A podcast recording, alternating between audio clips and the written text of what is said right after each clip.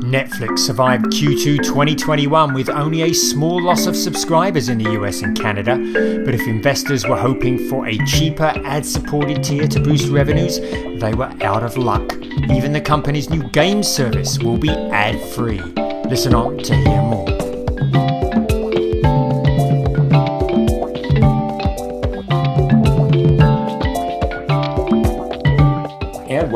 This week's edition of Inside the Stream. This is Will Richmond from VideoNuze, and that was Colin Dixon at the beginning from nScreenMedia. Hey, Colin, how's everything? Uh, great, Will, and uh, I'm getting, li- I guess, a little bit psyched up for the Olympics. What about you? I'm I'm pretty psyched up. I don't know. I I have the entire Olympics every moment teed up to be recorded in YouTube TV. So if all that happens flawlessly, then I'll have enough Olympics to watch for the rest of my life. Um, but my guess is I'll probably only watch a small slice of it. How about you? What are you planning to watch?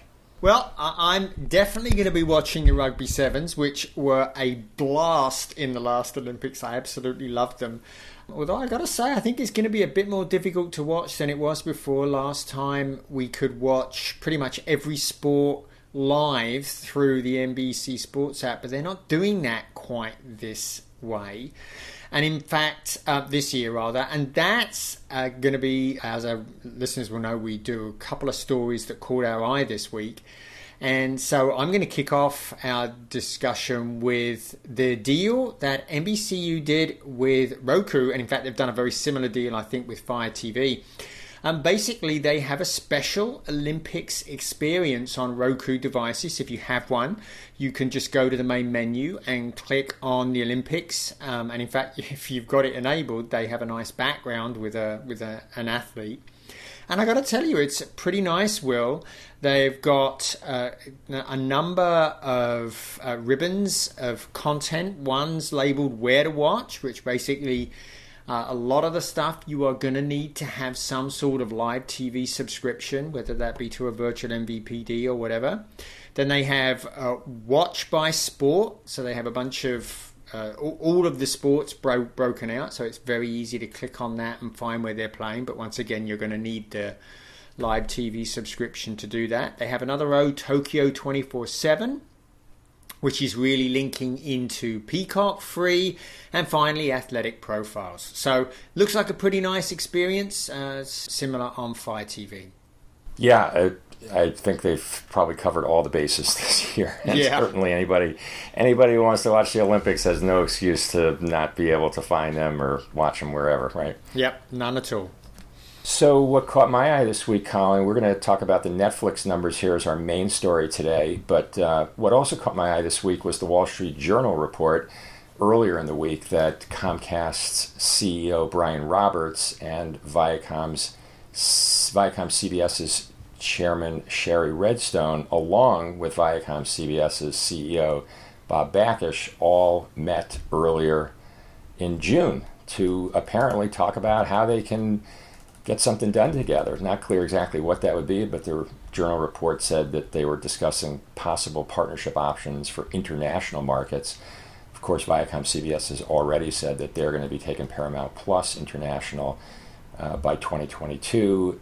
Comcast has expressed a desire to take Peacock international, but we haven't heard a lot of details around that. So, um, I don't know. We'll see what comes out of that. I have to say two things on my mind in reaction to the story. Number one is it seems unusual to me that all these CEOs were getting together to talk about this type of a partnership. It would ordinarily be something I would think that would be hashed out at more of the kind of EVP level of the companies, and then only the CEOs would get together only after the, after the outlines of the deal were in place, because it's a given that a meeting like this is going to ultimately find its way into the Wall Street Journal, the New York Times, or the information or who knows what. So I found that sort of weird. The other thing I found weird was uh, it just reminded me yet again how Comcast, sadly, is coming just so late to the streaming party. And three plus years ago, I was writing how they should have acquired that piece of Hulu that they didn't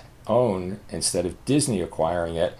But they let it go, and uh, admittedly, they have some kind of a deal uh, they have a deal to get value realized in a few years from Hulu, but I think strategically it would have made so much more sense for them to have just acquired. It would have been a small acquisition for them and positioned them beautifully in streaming. But hey, you can't uh, drive by looking in the rearview mirror, as they say, right?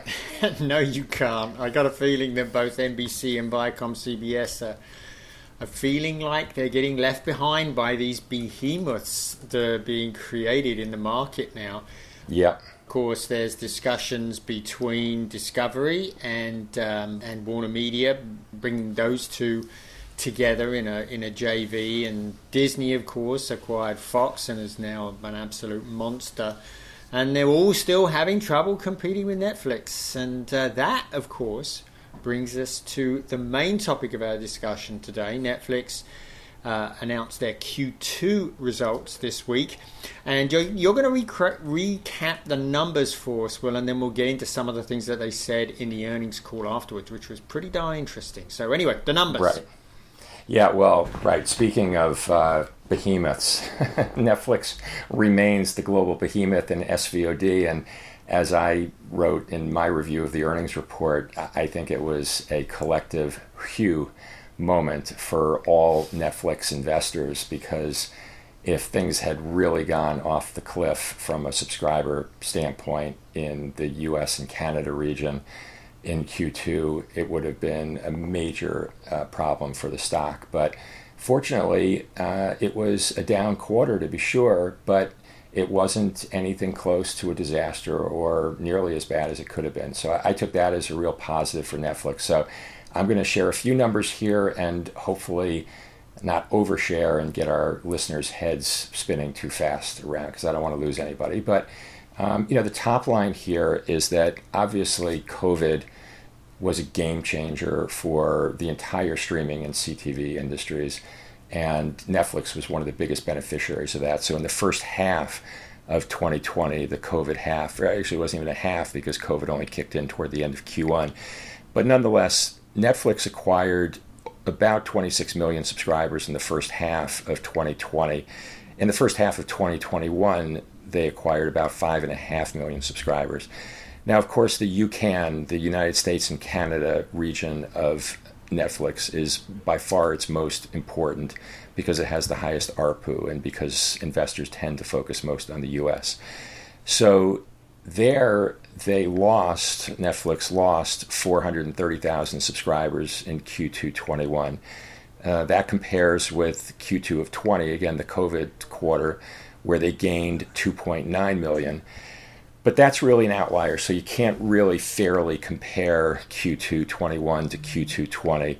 It's more appropriate to compare it to Q2 19. And in Q2 19, Netflix lost 130,000 subscribers in UCAN. So, again, to recap, they lost 130,000 in Q2 19 in UCAN. They lost 430,000 in Q2 21. Now, obviously when your ever your loss triples it's not really something to click your heels about. But in this case it's actually not i don't think the worst thing in the world as i said before because you know look they had tons tons and tons of people who came on during covid and for sure there's a portion of them that were just coming on to binge for a few months and then were going to leave. They were never going to stay um, and so churn was going to be elevated. Churn was going to be an issue in this quarter, no question. So that's why I say that they gave a forecast in their Q1 report that Q2 globally would be about a million subscriber additions. Now, of course, that was way down from you know what they gained in Q2 uh, due to COVID, but um, they said that UCAN was going to be quote flattish, plus or minus a couple hundred thousand net subscriber adds. So they said plus or minus a couple hundred thousand. They ended up coming in minus 430,000.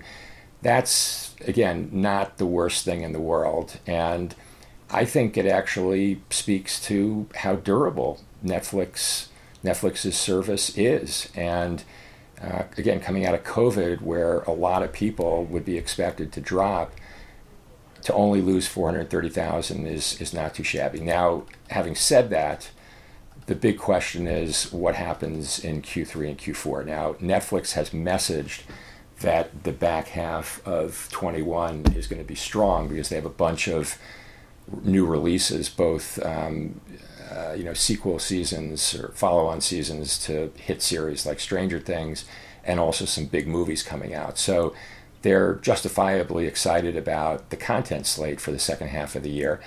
But again, that has to be offset to some extent by what the COVID, the post COVID churn number ends up being.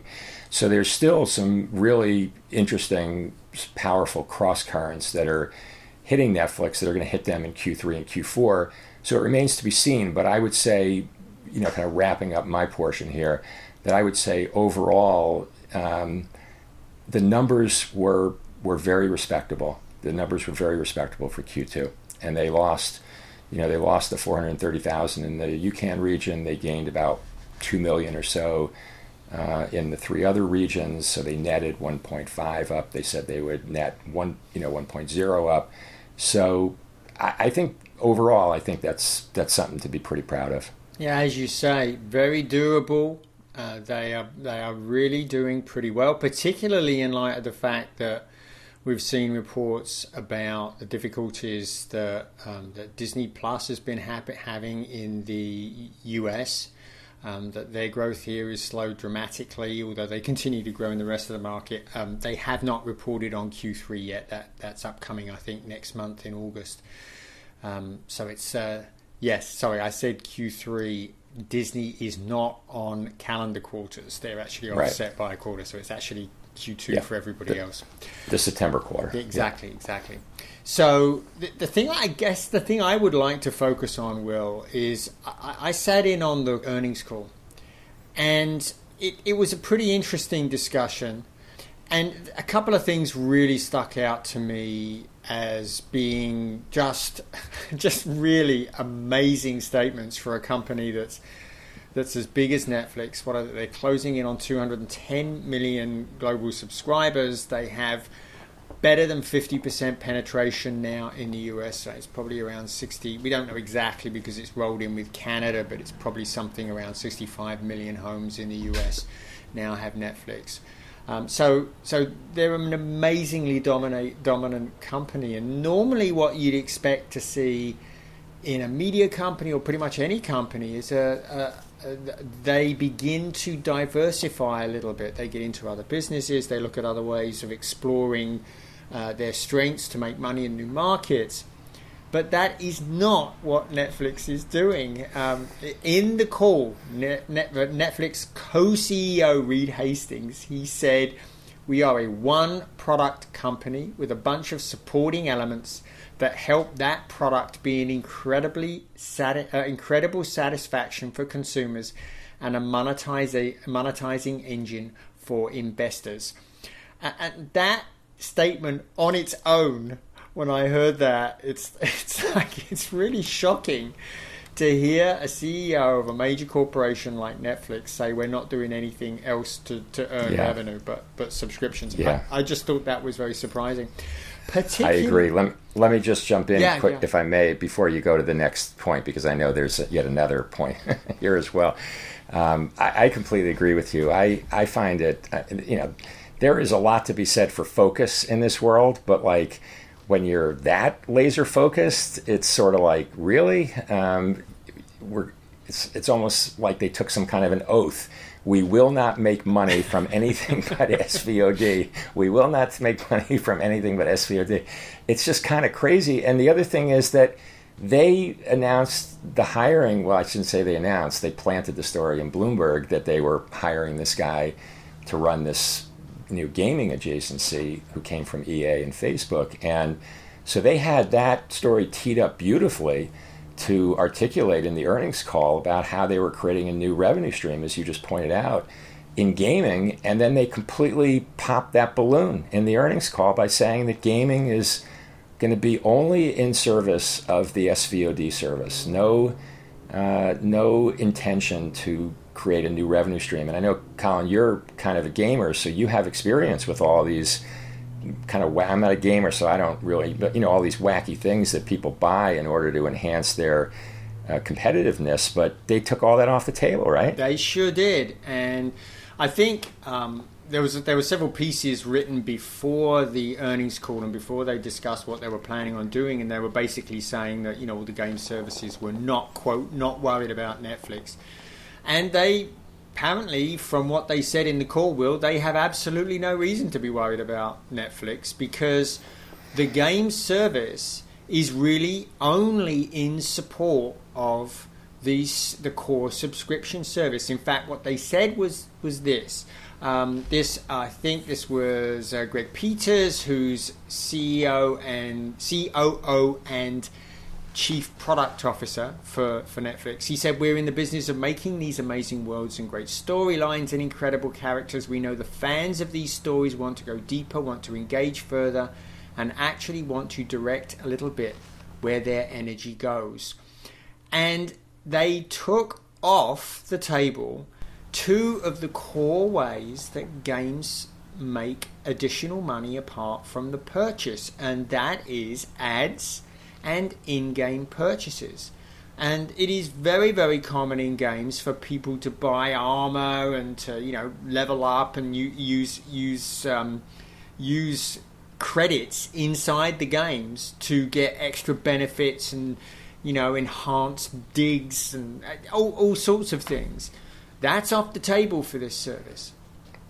The the one concession to the traditional model is that games will be aimed at the mobile screen, which does make a lot of sense.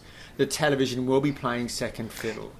Um, but if but, they're not making money, but if they're not making money from that, whatever, you know, if it's part of some bigger mobile strategy, then sure, let's hear about that that they're going to make money from. But they didn't even say that. No, they sure didn't. Um, one of the things they did say was that they were going to start slow and learn um, because they're quote a learning engine and, you know, okay, that's fine. They've done that with other genres. They did that. They've sort of inched into reality and, and, and other genres uh, and learning as they go, which is fine. Uh, but, uh, you know, I just, as I was saying at the beginning, normally a company of this size starts to diversify, diversify its revenue generating picture, goes into new businesses. Um, and this is not what they seem to be doing with the game service. The other right. thing they're doing, of course, is they launched a merchandise store. Uh, now, I, I never had great expectations for this merchandise store either. Um, but boy, Hastings was pretty darn clear about what this is. He says um, there's a number of supporting elements, consumer products, various shopping where you're really trying to grow those to support the title brands to get conversations up around the title so the Netflix service becomes must have. So the t-shirt sales are just to get people talking about Stranger Things and and The Witcher and, and all of the other shows. So there's another there's another potential business which I you know I don't suppose they'll run it at a loss will. But they're not they certainly don't seem to have great expectations of this business making a lot of money. Well, I, I mean, I'm not sure I totally agree with you on that, Colin. I, I think these fandom merch things have proven themselves to be pretty darn robust and also pretty darn high margin. So I think Netflix is definitely onto something by going into the merch business. They certainly have enough franchises that have huge fan bases who are ready, willing, and eager to scoop up whatever t shirt, hat, socks, thimbles, you name it, with the appropriate logo on them. So I think they'll do okay with that Colin. But what remains a head scratcher for me is that they're willing to sell this kind of merch to their fans, but they draw the line at offering an ad supported tier. we can sell, you know, trinkets, but we can't, God forbid, we can't have ads in our service because that would impair the experience. And we've talked about this, of course, many times on podcasts, and I continue to believe strongly that they need to have a lower priced ad supported tier, especially now as they're coming out of COVID and they have the churn issues to worry about. But Colin, unless I missed it and I didn't listen to the earnings call, I only read the transcript as I tend to do for sort of time management reasons. I did not even see the question of ad supported services raised. It wasn't even something that they spent any time on. Mm-hmm. Yeah, the the person that they had doing the doing the questions, she did not raise it. Um, and frankly, Will, I probably wouldn't have asked that question if I were her either, because it's been asked in the last two or three earnings calls, and it's always the same answer, and the answer is no. Um, one of the things, though, that I did get frustrated with in the last quarter, there was the rumor that Netflix was considering licensing content to other outlets, and this this the analyst did not ask about, which I wished she had in the in that earnings call, because that could be a very interesting business. Look, the way libraries work is this: you produce a great show, you put it in your library, everybody who's going to watch it watches it, right? So that's really, you know, that show's sitting there. It's not getting much much usage inside the service. You do not harm your business at all by licensing content like that outside of the service to other providers, whether that be SVOD or traditional TV or whatever. If you want to look at a company that does this really, really well, that's Viacom CBS or CBS as it was. They do a lot of licensing of content, and I think they really optimize the value of their content by doing just that. Um, I would have liked to have heard a question asked, particularly of Ted Sarandos, because he's chief content officer, about the licensing model and why Netflix isn't moving more heavily into that because they now have a really massive library of quality shows that they could be licensing out and monetizing, I think, better than just inside this subscription service. So there are other options for Netflix to develop additional revenue streams, robust revenue streams. Um, but boy, I, I, just wish we could get more information. I wish they would talk more about something like that. I think it makes absolute but, sense for them, and there are probably other opportunities that that you know they they they could be thinking about, but just aren't. Well, Colin, I'll engage you in that licensing discussion if you'll give me a little bit more, you know, opportunity here on the ad side. I mean, come on, I just raised it, and you barely you know responded before pivoting to talk about licensing now, right? Well, I, you're, I did that, Will. You're feeding in. I did that, Will, for the same reason. The the the person I wish I could remember the lady's name who was the analyst who was asking them questions. What's the point of asking that question when you always I'll get tell the you same what the answer? Point, I'll tell you what the point is, Colin. The point is that they have not yet really explained why they're so averse to it. They've basically just given a religious answer. We don't think that the experience, blah, blah, blah. Okay, that's fine. Okay, that's fine for the first time it's asked, maybe for the second time it's asked.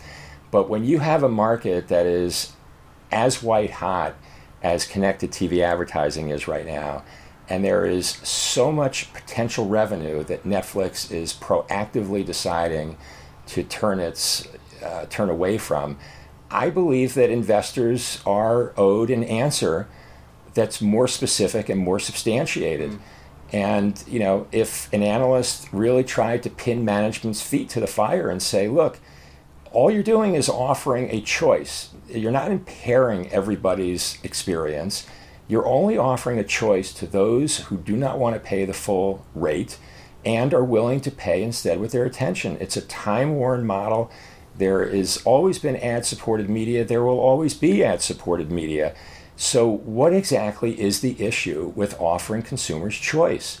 And I would, you know, personally, I would like to see, you know, the management team at Netflix really respond in detail to that. And maybe that's expecting too much, and maybe that's not how the analyst community works. They don't want to be seen as pinning the management team's feet to the fire too hard. But I don't know. I just feel like it, it, it should be addressed in that level of detail at this point, not only in 2021, where the market has evolved to, but also, again, given they have a lot of uncertainty about post COVID churn, and this would go a long way to potentially addressing that issue. Yeah. Yeah. Uh, All right, look, get me off, get me off my get me off my high well, horse now. Just just to just to be clear, there's a lot to what you say, Will there is no question that there are advertisers that would pay a handsome premium to advertise advertise to Netflix subscribers, and they so in other words they would be able to com, uh, they would be able to command a very attractive CPM rate for those ads that they were to run.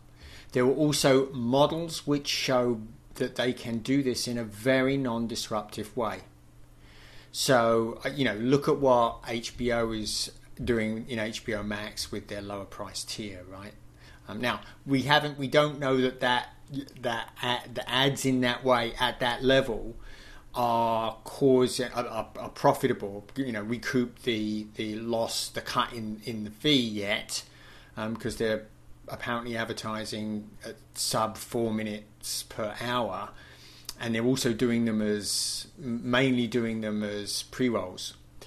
Um, but you know, if Netflix were to add pre rolls, a limited number of pre rolls to their lowest price plan, for example, how many subscribers would they lose? I'm not sure that they would lose a lot. I don't know how many people are on that on that plan, but yeah, I look. I'm. I'm. I think I'm in agreement with you, and I think probably many of our listeners would agree that giving people that opportunity to spend less and watch a few ads in exchange, many would welcome. And I know I've looked at Hub research and other research that shows that many Netflix subscribers would appreciate that.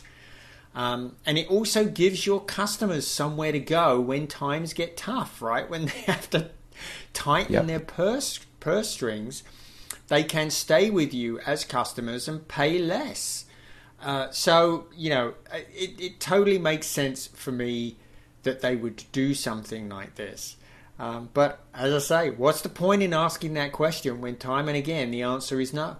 Well, I, you know, again, my view is a publicly held, the management of a publicly held corporation is required to answer, you know, honest, well meaning questions about their revenues and expenses. Maybe I'm naive about that, but I don't think that's asking too much. That's number one. Number two is I did get an interesting comment back from one of our listeners uh, pointing out data that he suggests there could be a cannibalization issue. In other words, they could start diminishing their number of paid subscribers if they offered an ads, lower price ad supported tier. I, I'm not entirely convinced on that, but even if that were the case, I think we know from Hulu, right, Colin, that their ad supported, their lower price ad supported tier actually generates yeah. higher ARPU yeah. than their subscription only tier. So even if they did cannibalize, they'd actually be net positive. Yeah. So that's the second. And the third and last point I'll say is that I got another call from another listener of ours, former senior studio executive, who said, Will, love your guys' podcast, but I find that you're just a little bit too soft on the industry and a little bit too too positive sometimes. So, in the spirit of that phone call that I had just a few hours ago, and our listener knows who he is, uh, here's me being just a little tougher on Netflix today than I may have been in the past. and, and, and I got to tell you, there are other executives outside of Hulu saying this. I mean, Viacom CBS has said the same thing when they offered right. their Paramount tier right. and they offered right. the discount. I think it was like half price. They were very confident that they would make more than make up the difference in advertising revenue. So, what that tells you is there's strong appetite from advertisers, there's strong appetite from consumers. Hulu has it reiterated time and again that most people come in at the advertising uh, advertising tier, not at the ad-free tier. And if that's really true, then boy, there's smart people there. They are not making a loss on this deal. They are doing better right. out of it. So uh, right. There's no question that there's money there that Netflix could be making. They gave the right discount. Um, that they would end up making more revenue in the end that they're making today. Well, Colin, we're just about out of time, and somebody is really going to have to remove the bit from my mouth because my teeth are really starting to hurt. So, any listener that wants to volunteer to yank this Netflix ad supported bit out of my mouth once and for all, I could use the help. Okay, okay. So, I'm going to make our listeners a pledge, Will. I will stop Will talking about getting on his ad supported Netflix horse for at least a month. well, that's not a hard one, Colin, because I'm going to be away for two of the next four weeks. Oh, so. there you go. that's not that big a challenge. But anyway, I think we probably should wrap it at that, don't you think? Yeah, I think we're pretty much done. Great discussion, I really enjoyed it. Likewise, as always, Colin, and thanks everybody for listening in on this week's edition of our Inside the Stream podcast. This is Will Richmond for VideoNuze, and we will see you all again next week.